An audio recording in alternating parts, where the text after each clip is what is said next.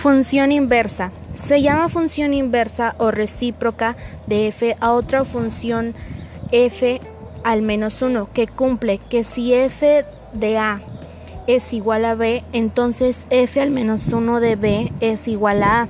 La notación f al menos 1 se refiere a la inversa de la función f y no al exponente menos 1 usado para números reales.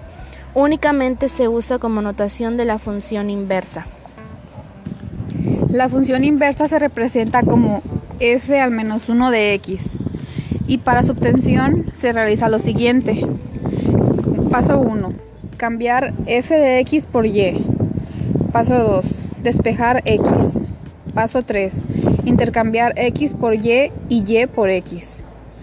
Paso 4. Representar la función inversa cambiando y por f al menos 1 de x.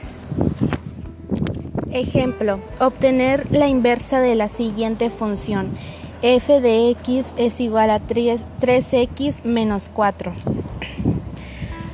Cambiamos f de x por y quedando y es igual a 3x menos 4. El siguiente paso es que el, 3x quede solo, así que el 4 al estar restando se pasará sumando al lado de la y, quedando y más 4 es igual a 3x. Ahora se tiene que despejar x, así que el 3 que está multiplicando a la x pasará al lado del y y el 4 dividiendo, quedando y más 4 entre 3 es igual a x. Aquí se tiene que intercambiar la x por el y y el y por el x, quedando de la siguiente manera. x más 4 entre 3 es igual a y.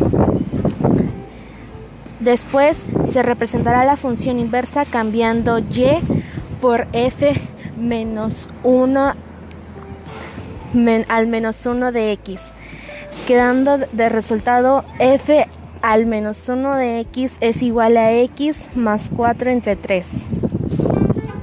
Y ese es el procedimiento para realizar una función inversa.